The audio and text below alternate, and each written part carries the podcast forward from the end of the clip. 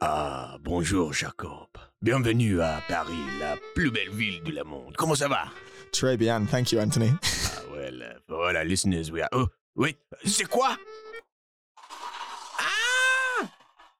Fire! Explosions! Things going badly. Hello, welcome to the Morality of Everyday Things. Or indeed, bonjour.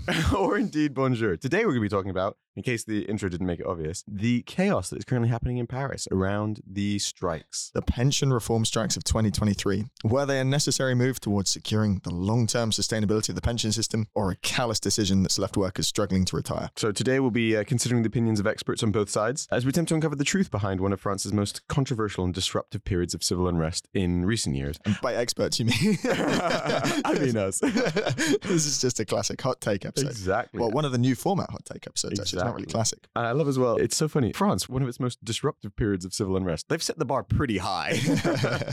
so, welcome to the Morality of Everyday Things. I'm Ant. And I'm Jake. Thank you for joining us again in part of our new season and I hope you're enjoying it. Thank you also for all the feedback that you've left us. We, Mm. we do really appreciate it. And I remember recently we left a request for more reviews on Apple and it's been great to see stars I- yes, and I've written seen some of reviews coming through. Thank you so much, guys. Thank you so much. Yep. And also, aussi, euh, si vous voulez un, peu, un petit peu euh, plus de français, euh, nous pouvons. euh, I keep thinking in, in Spanish now when I try to I speak French. it's tricky, Uh, nous, nous, nous pouvons. How do you say to do in French? Jeez. fair. Ah, I was going to say hacer. Euh, nous pouvons faire une version française pour euh, toute l'audience de, de Paris. si vous voulez. Voulez-vous? Uh-huh. So, guys, that's uh, you know a little bit about us. But yeah, thank you so much for people leaving the Apple reviews. Do leave Spotify reviews as well. The stars make Mm. very special. And of course, most importantly, if you find this interesting, share it with a friend. Let's talk about what has first of all caused these strikes. Indeed. So I'll give you a bit of background context here. I'm sure anyone who's followed the news kind of roughly has the timeline, but just for clarity, we'll set the scene and then we'll debate what's going on. So, the French government proposed changes to the pension system in 2022 to address concerns about its long term financial sustainability. Basically, with an aging population and more people taking out of the system than contributing to it, they're experiencing what's been seen around the world as a sort of classic pension time bomb. They've proposed some reforms aimed to make it more financially viable. The Mm. big headline one was they've raised the retirement age from 62 to 64. Which Um, really sounds, I mean, like if you think about old people that you know in your life now, and considering the, I mean, okay, little context, retirement ages were first brought in around life expectancy. Mhm. Granted, that's not exactly fair because old life expectancies were more reflective of younger mortalities. Once you reach 60, your life expectancy was still around 70, 80, something like that. But Mm. the point is, like, yeah, it was much, much older relatively. You know, 62, 64, modern day, not very old, right? My dad's 63, he's totally able. And I think a lot of people actually, and I don't know if this is biased by the people we know, but there's a lot of people who are sort of, they say, oh, I, I never really want to retire. You know, you always want that sense of Easy to purpose. But I think that's knowledge work, though, isn't right? it? Yeah, It's knowledge work rather than practical work. exactly. I And it's, they've also, the other couple of changes just worth flagging is they've introduced a points based system for calculating pensions and they've changed the number of years required to, Mm. like, the number of contribu- years of contributions you have to make in order to draw a full pension. So Yep. there's more detail to it than the retirement age, but that was obviously the headline. The the headline is they were increasing the retirement age. They were going to try and reduce the retirement. Uh, I believe, if I recall, France was the third highest paying as a percentage of GDP in terms of pensions. Wow. It was something in the double digits of their GDP. I can double check that quickly. Yeah, go for it. So pensions made up about 13% of their GDP Mm-hmm. compared to 10% in the EU on average, 9.6 in Germany. Uh, and I, I believe the two countries, this is no surprise, but the two countries with higher pensions, I believe, were Italy and Greece uh, which actually uh, still really surprises me when you consider Greece's austerity measures. True. But I guess it's more a measure of their lower GDP that like such a high percentage goes to old people, and also that so many young people leave Greece. Yeah, they So have I think- sort of knowledge drain Yeah. thing, don't they? Let's just talk quickly then about pensions and why this is a problem, right? So It goes without saying that if you're spending 13% of your GDP, that's a very significant thing. Anything you can do to save money there is uh, is uh, important. You know, in the UK, for example, I believe we've set that ours is going to get to 67 by 2030 something. We've agreed this already uh, Mhm. internally. You mentioned the term pension time bomb. Can you explain a little bit about that and Sure. whatever relevant population demographics help people understand what that term means? Yeah, it's uh, Memes. I meant mean. Mean, yeah, the pension time bomb is a phrase that is basically talking about this gap that is opening up with people are growing older, more people are requiring pensions, Mm. but the number of people sort of working age going through the system has stayed the same or indeed decreased because we've got slightly declining populations. Mhm. So there's actually less money going in to fund more people who need to take money out. And, and the reason it's called a time bomb is that it's visibly observable that this is a trend and it's a Yep. problem, and people can just sort of see it ticking down to eventually it's going to run out. And I- obviously, I'm gonna- we don't want it to run out. Yep. But l- I'm going to explain this in a, in a slightly different way. So, one thing that you might sometimes see is you see this interesting graph where it's like vertical axis, Mm. and the top is like 100, and the bottom is 0 Mhm. And that means age in years, right? graphs are a, a- Very hard to describe. well, graphs are a tricky method to use on an audio form of this is true. entertainment. But the point is that you get this you get this kind of column, and the the width of the column at each of those hundred rungs shows how many people are in that age group. Now, the point that it's making is it's getting fatter at the top and thinner at the bottom. yes, yeah. that's exactly what it's. So, Yeah. so ideally, you want it to be relatively smooth, and you want it to be like a candle, relatively smooth all the way up, and then gets thinner at the top, just because people die at random ages. burns. Yeah, they burn exactly. they they enter the flame. But what actually happens is, for a number of reasons, uh, this is a- another time bomb that's waiting to happen. Is in China, Mm. where obviously they had the one child policy, which one messed up the population dynamics in two ways, both in numbers, but then also the gender balance, Mhm. which then further messes up the procreation rates. Mm. With falling fertility rates, we're starting to see that there's this kind of fattening in the middle right? Mhm. of people. Right. And we're getting fewer and fewer young people. The problem is we need young people to support the old people. As I recall, I think when pension ages were first, or pensions were first released in the UK, it was something like there was one pensioner supported by every 20 working people. Do Something you mean like do you mean retirement ages or do you mean do you mean actually pensions? Pensions? You I mean pension, yeah. pensioners, right? Yeah. I think it was something like it's something plus 10. There was more than 10 working people for every pensioner. But now in the UK, sorry, I can't recall, recall if this is factor in the near future. Mhm. The point is it decreased to something like a few per pensioner, and soon it will be two people, two working people per pensioner. Jesus. Which well, I when- suppose in, in when the you think about timeline in of that economic context- history, right, it's it's all quite novel, like you're saying, because it was, you know, pensions didn't need to exist in a time where people probably died before they finished working. Exactly. Pensions didn't exist 100 years ago, Mhm. 200 100 plus years ago in most places.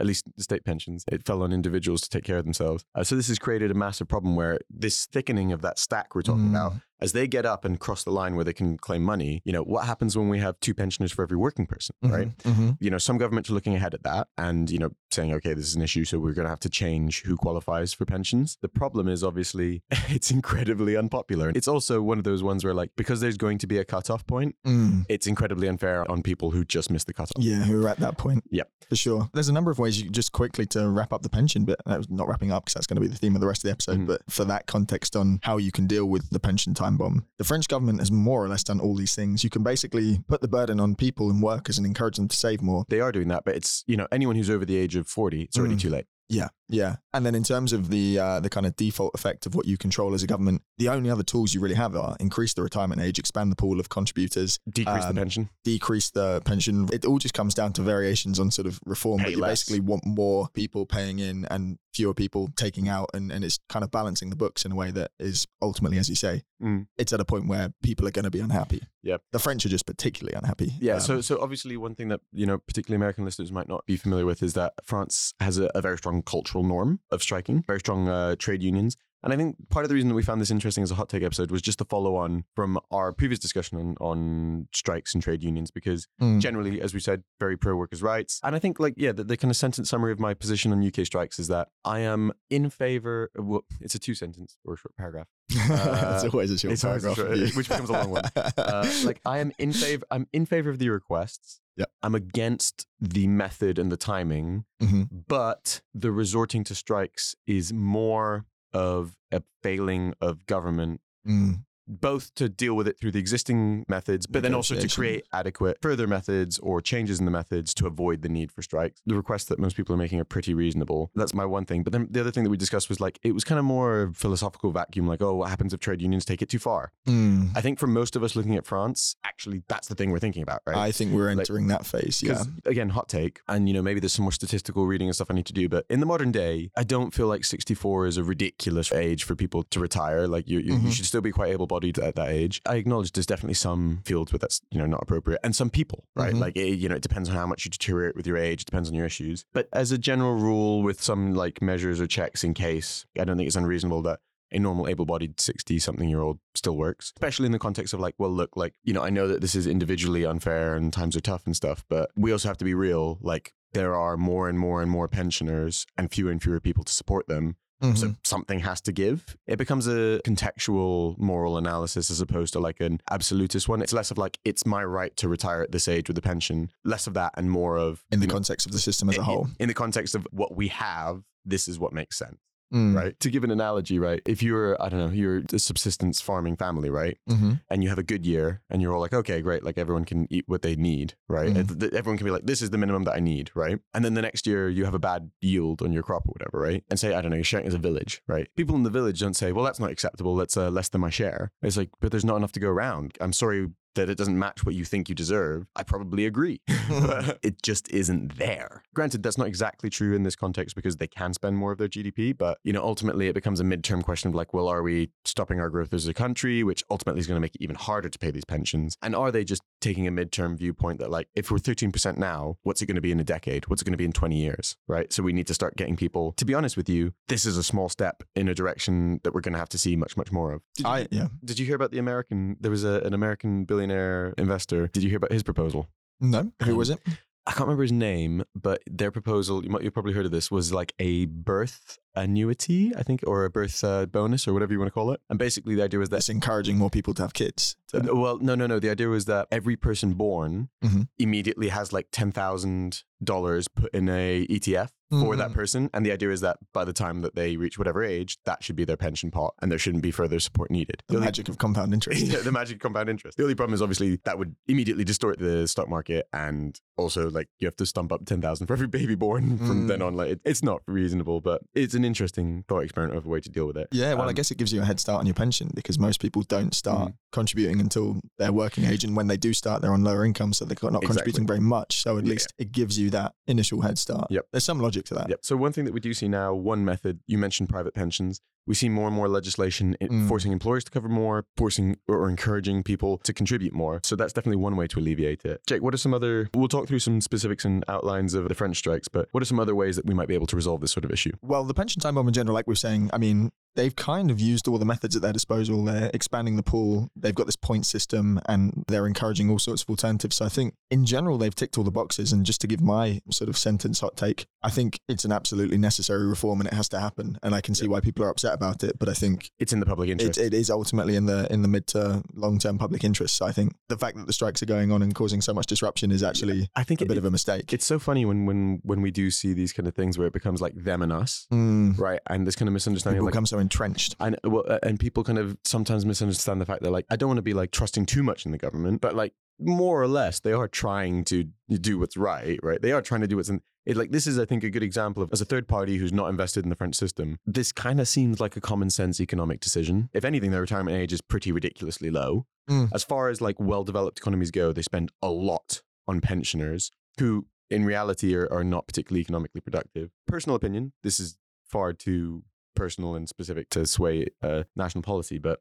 I actually also think that generally, again, specific to knowledge work Mm. and specific to individual people's physical state and stuff. But generally, if you are able, I actually think staying in work is most studies or um, quite a few meaningful studies have shown is good for your mental health. Mm. Like doing nothing actually really starts to physically and mentally deteriorate you pretty quickly. Mhm. So just from a personal perspective, I'm not saying you should be working full time. I'm not saying you should do labor, but generally you should be trying to keep doing something. there is work available that doesn't require you know physical effort and exertion you have all sorts of like Mhm. Hospitality customer service level jobs or knowledge work or things that really require less physical exertion and done on a part-time basis could provide meaningful structure i don't know if that's us just kind of like pushing our view that we like work yeah, yeah. I no, no, no. I think empirically it's true. Like yeah having something to get up for, having things to do, like it's good for your cognitive help, uh, health. Sorry. and you guys will have heard us talk about that on previous episodes about work and meaning and stuff. The one thing that surprised me with this French story in particular is, as you say, the raising of the retirement age. It doesn't seem so alarming. You know, I, No, it's if it had gone 60 from it's- 62 to 70, it's like, well, that's a bit of an extreme jump. I Yeah. can see why people are upset, but it's, it's only 64 is 62 still- 64, and that's 64 less than what we have. Exactly. 64 is still less than most other countries. Yeah, Not to mention, like, they're agreeing this now. There's not going to be the political willpower, especially with these strikes, for anyone to touch it for another decade. Mhm. Whereas most other countries, in a decade's time, it- it's going to be closer to 70. yeah. It is a bit bonkers. Let me give you a quick timeline of things uh,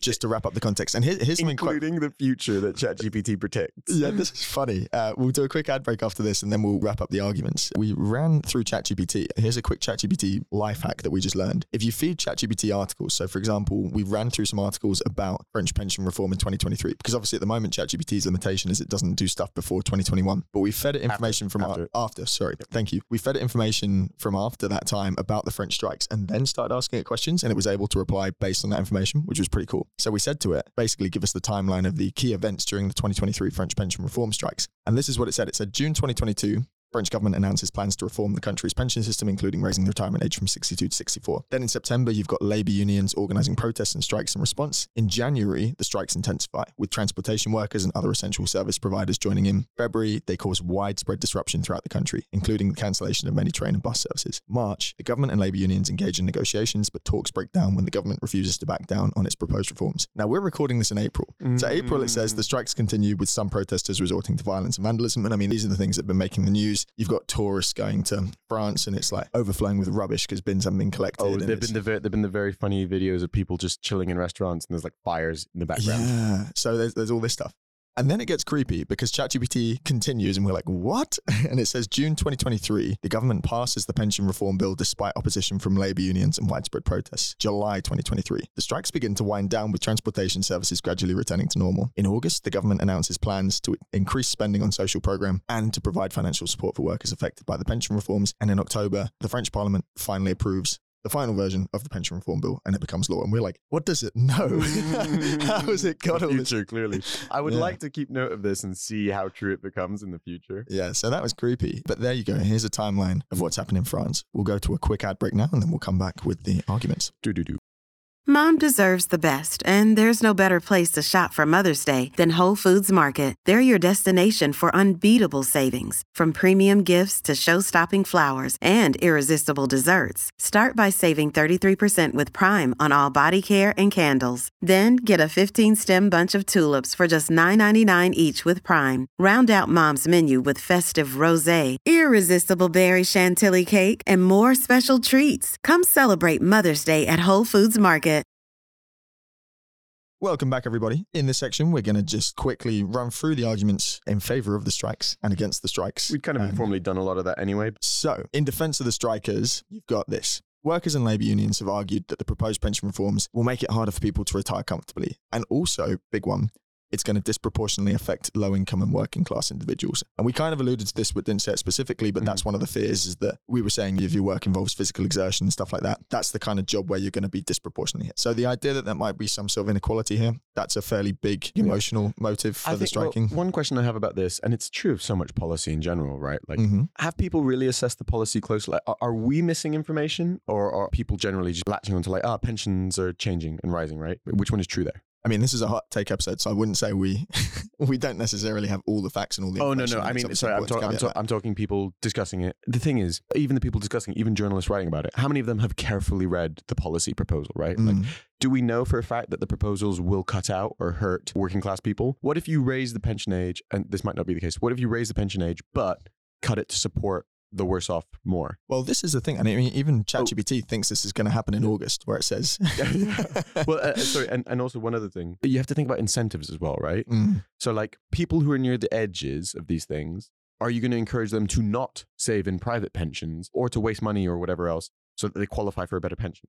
Why would you do that anyway? Well, I mean, I don't know. Maybe you won't work. Say you're near the Oh, you're edge. saying in maybe you won't work that little bit harder or work extra hours or whatever. Mm-hmm. If it tips you over into the like, you don't qualify for this lower income With the points based system thing, are you Which- are you saying that's a perverse incentive that could occur Yeah. rather than I mean, a I, I, don't have a specific. No, no, no. Yeah, perverse incentive. I don't have a specific Mhm. method in mind. I'm just saying, is that possible? I don't know. As I suppose you say, it's we haven't read it in detail, but I think there must be problems with the details beyond the the headline kind of retirement age has risen. There must be stuff that people think is unfair. And just to kind of round off those arguments, I mean, a big one was the unequal effect. There's also, as you said, the people on the margins. So people who've been paying into the pension system for years and then have to work two extra years. Those guys will suffer. In general, the whole thing really seems to be about protecting workers' rights. But I think, I mean, it says here in our notes, the whole thing is really about sending a message to the government that people are unhappy. It's a way to voice concerns, all the kind of mm-hmm. classic striking stuff. So there's Yep. there's clearly a strong emotional Yep. element to this beyond the details of like this is bad economic policy. Yeah, actually, on that, you know, we're talking general policy. Maybe this is something we should look at more specifically, like the, the policy and philosophy of this. But like, I suppose one of the things might also be like I said earlier, like, oh, but there's not enough to go around, and there is a genuine multi-decade pension Mhm. time bomb concern, right? But on the other hand. The empirical fact that we know is that wealth is growing. It's just accruing to smaller and smaller people. The richest person in the world is actually a Frenchman. Michel Arnault, is his name Michel? I can't remember. Bernard Arnault, Mm-hmm. owner of uh, LVMH Mm-hmm. mm-hmm. largest shareholder at least, uh, and his family. In that context of them getting richer and richer and richer, maybe that's what's really driving this sense. But I mean, France is actually one of the places that tried a wealth tax and drove away thousands of millionaires, right? Mm. So net hurt itself. That's the kind of practicality of like, well, yes, the rich are getting richer, but there's only so much we can tax them before you don't get to suck on that teat anymore. to use a metaphor. It's- no, I'm I'm being literal. it is really hard, and you're you're setting it well in context because this is the trouble. I think this is what is causing a lot of resentment more broadly, more politically, is that unequalized, unequalized, unequal. You know what I mean? The fact that Inequitable. inequitable post financial crisis, post COVID, and all these things, wealth is being even more unequally distributed. And that's, that's a real problem. I think you're absolutely right. This is probably why people are so particularly upset about this. And it's not necessarily a protest against billionaires, but they're just saying this is hurting the common man Yep. worse. Disproportionately. Yeah. Yep. So that's that's a big Well, I mean, part of it. pensions aren't a concern for the non-common man, are they? No, I suppose not. Okay. Um, carry on with the list. Well, those are the arguments in for why people are striking, and it's it's all the obvious ones against the strikes. The big one is the economic reasoning that we already discussed. yeah. Um, but then I suppose getting more into the strike particular stuff, it is just that we're now seeing a lot of disruption, a lot of inconvenience to the public. It's affecting the economy in the short term in a painful way, like Yep, tourism yep, and yep. everything else. People are saying the strikes are more political as a way of sort of voicing concerns about workers' rights than necessarily like Practical. practical. That seems do, to do- be the yeah, feeling. do many people actually disagree that 64 is kind of a reasonable? or are they just kind of taking the opportunity to Yep. Take this- the streets and vent their anger? This is an interesting one. I think some people as well have specifically stated. I couldn't name specific people, but from reading the you know articles, there's some people say that these decisions are more politically driven from trade unions, and this kind of relates to what we were saying before, like what happens when trade unions. Normally, trade unions are catching up with bargaining power, and we assume that they're on the right side because they tend to be the weaker part of the two. But in France, that's not necessarily the case. They are right? quite powerful, aren't they? Yeah. So what happens when suddenly the interest of these trade unions doesn't really align with the public interest, right? Mm-hmm. So, you know, you could take someone like teachers and be like, well, we don't have to accept that and we're going to strike. It starts to become a really, and like we'll encourage other trade unions to strike. We'll all band together as trade unions. It starts to become a bit of like a, oh, well,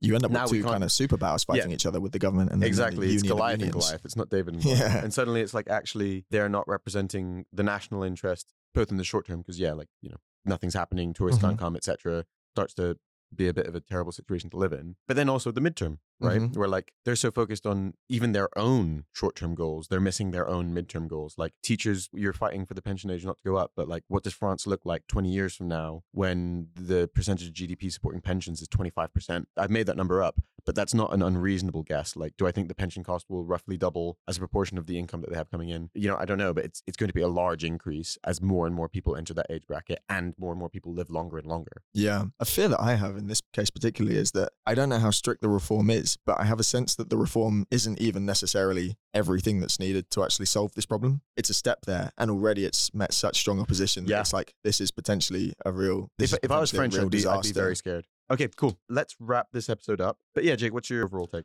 as it's a hot take episode, I think it's a mistake. I Yep. think the strikes, there's justification in feeling anger and frustration, but I think the reform is a move in the right direction. It's economically necessary. I think the strikes have now gone way too far to the extent that they might even be hurting themselves in the short term, but might even be hurting themselves in the midterm and the long term. It's going to damage union power, even though they think for now that they're gaining power. I just, I think the whole thing is a bit of a mistake. And I think we need to address the pension time bomb one way or another. And there's going to be some short term pain in dealing with that. But I'm sad for them. I think it's a mess. I agree. I, I put my view up front pretty early on. It's difficult because, yeah, I, I want more people to be supported. I think basically there should be more sweeping general coverage for people who can't Mm. support themselves. And maybe this is a place where like UBI there's more of a thought. Mhm. But I also feel like generally people shouldn't. I'm very biased by my perspective that we generally shouldn't be thinking. I feel like even the concept of retirement is such capitalist capture of our culture.